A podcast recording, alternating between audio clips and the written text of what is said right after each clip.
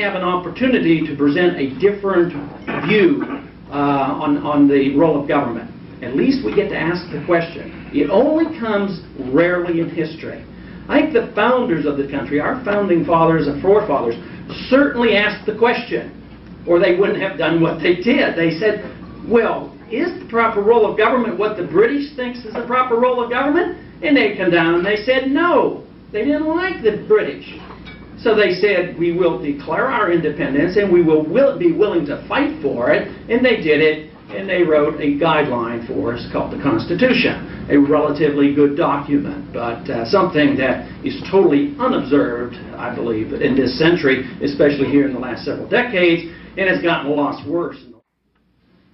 This means it has to be done through persuasion if you want changes. It cannot be done with coercion and violence. It means we have a free market system of money. But it means that we define very clearly whose life it really is. It is our life. Our life comes to us in a very natural way. It doesn't come to us from, from government. Since it is our life, it's our liberty. It is also our obligation to take care of our lives and our liberty. And we should have the right and the obligation, and we should have the obligation to work.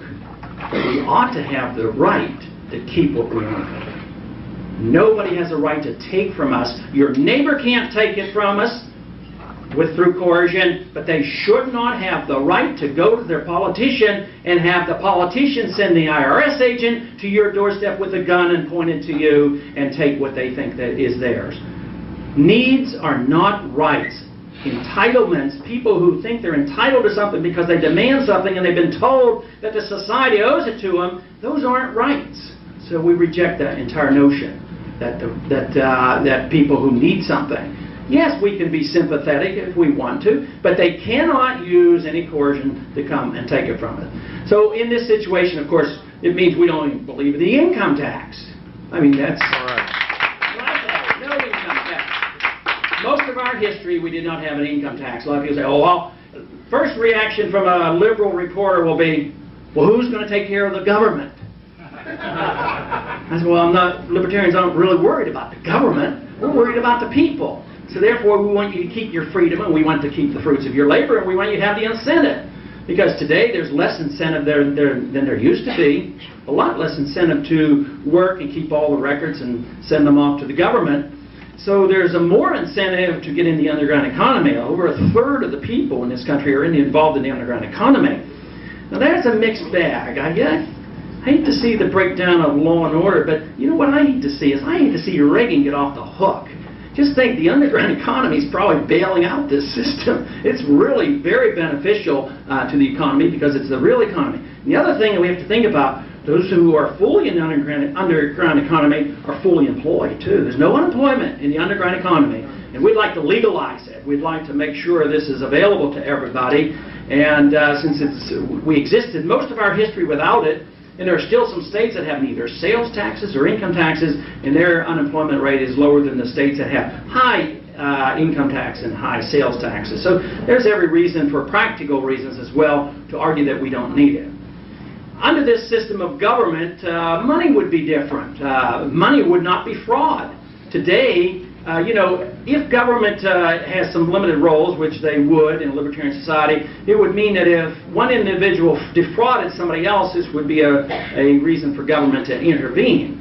Therefore, if there was a private money system and they said this is a gold certificate and you didn't have the gold, that you were then lying and uh, you were fraudulent, so this would involve the government to come in and settle the dispute. But what have we done under our system of government? What we have done is we now have permitted the politicians to become the legalized counterfeiters. So it's turned upside down. Instead of preventing counterfeiting, they become the counterfeiters. And how do they get elected and stay in office? By promising the people whatever they want. And the lobbyists grow in numbers, the PACs are growing, the PACs give money to both sides, which is only one party, and the process continues. The politicians vote for everything, they run up the deficits, they undermine the gold system, and of course that's what happened in 1971 total undermining of the gold system, and therefore they could print and create as much money as possible and all you have to do is study the economic statistics since 1971, and everything is on an exponential curve. Deficits and spending and interest rates, the whole work is on a, it's on a very, very dangerous slope, uh, the way I see it. under a free market, you'd have honest money, which means it wouldn't be counterfeit, it wouldn't be paper, it would have to be a commodity, it'd have to be something of real value. If we apply this principle of non-coercion to uh, civil liberties, to social problems, it means if your life is your own, your lifestyle is your own. Nobody tells you what to do. You know, a lot of in the media will immediately want to come up to me and they say, and they've done this to libertarians for a long time, and they say, and they'll, and they'll want to put it on the headline. They're not doing it so much anymore because the debate is changing, we're winning this debate, and I, I think in a few years you're going to see some change in the law in spite of the rhetoric of the other two candidates. But they'll immediately want to say, ah, you're the people who want to legalize heroin. And that's the summation of the libertarian philosophy. so I stopped them right there. I said, no, I said, slow on my agenda about worrying about legalization of drugs, but what I'm interested in is legalizing freedom of choice. That's what it's all about. I personally am not all that interested in, in drugs, but I'm very interested in freedom of choice. Because the freedom of choice for people to pick their lifestyles and what they take into their bodies also protects my rights to live my life the way I want, even though it may be different from others. Freedom of choice means that uh, we protect your right for consumption. Intellectual consumption in this country is not too bad about that. Even though there's challenges there in the public school system, there's always challenging.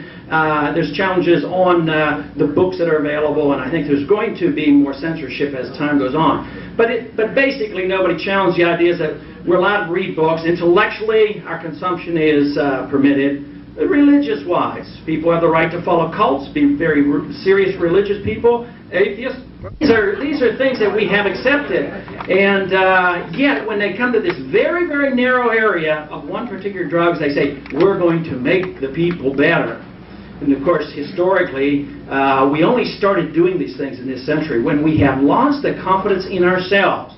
Lost the confidence that we can be secure in knowing that free choices are something that we can live with.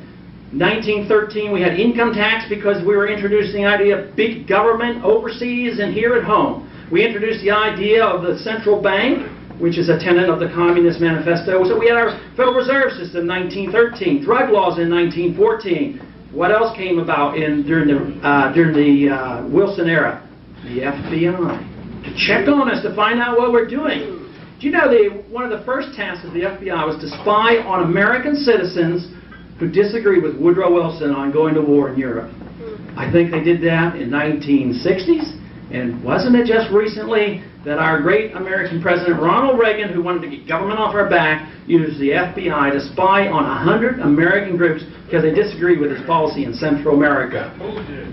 And just, just recently, of course, it's been revealed, and it's very clear that the CIA has been very much involved in all that activity. And of course, Ronald Reagan hides behind the flag and said, I would never break security. I'm not going to tell you really what went on. I'll tell you what libertarians would do. We don't think there's much use for the FBI. If there's use for intelligence, it can be done differently. And we certainly don't have any use for the Central Intelligence Agency, and we'd abolish it.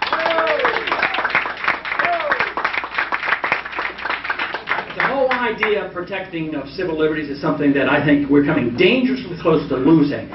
Because they can develop this hysteria over drugs, the drug issue is not the top issue. The drug laws in the Constitution is the top issue. But in the name of drug regulation, they introduce the ideas of controls on us financially, keeping more records.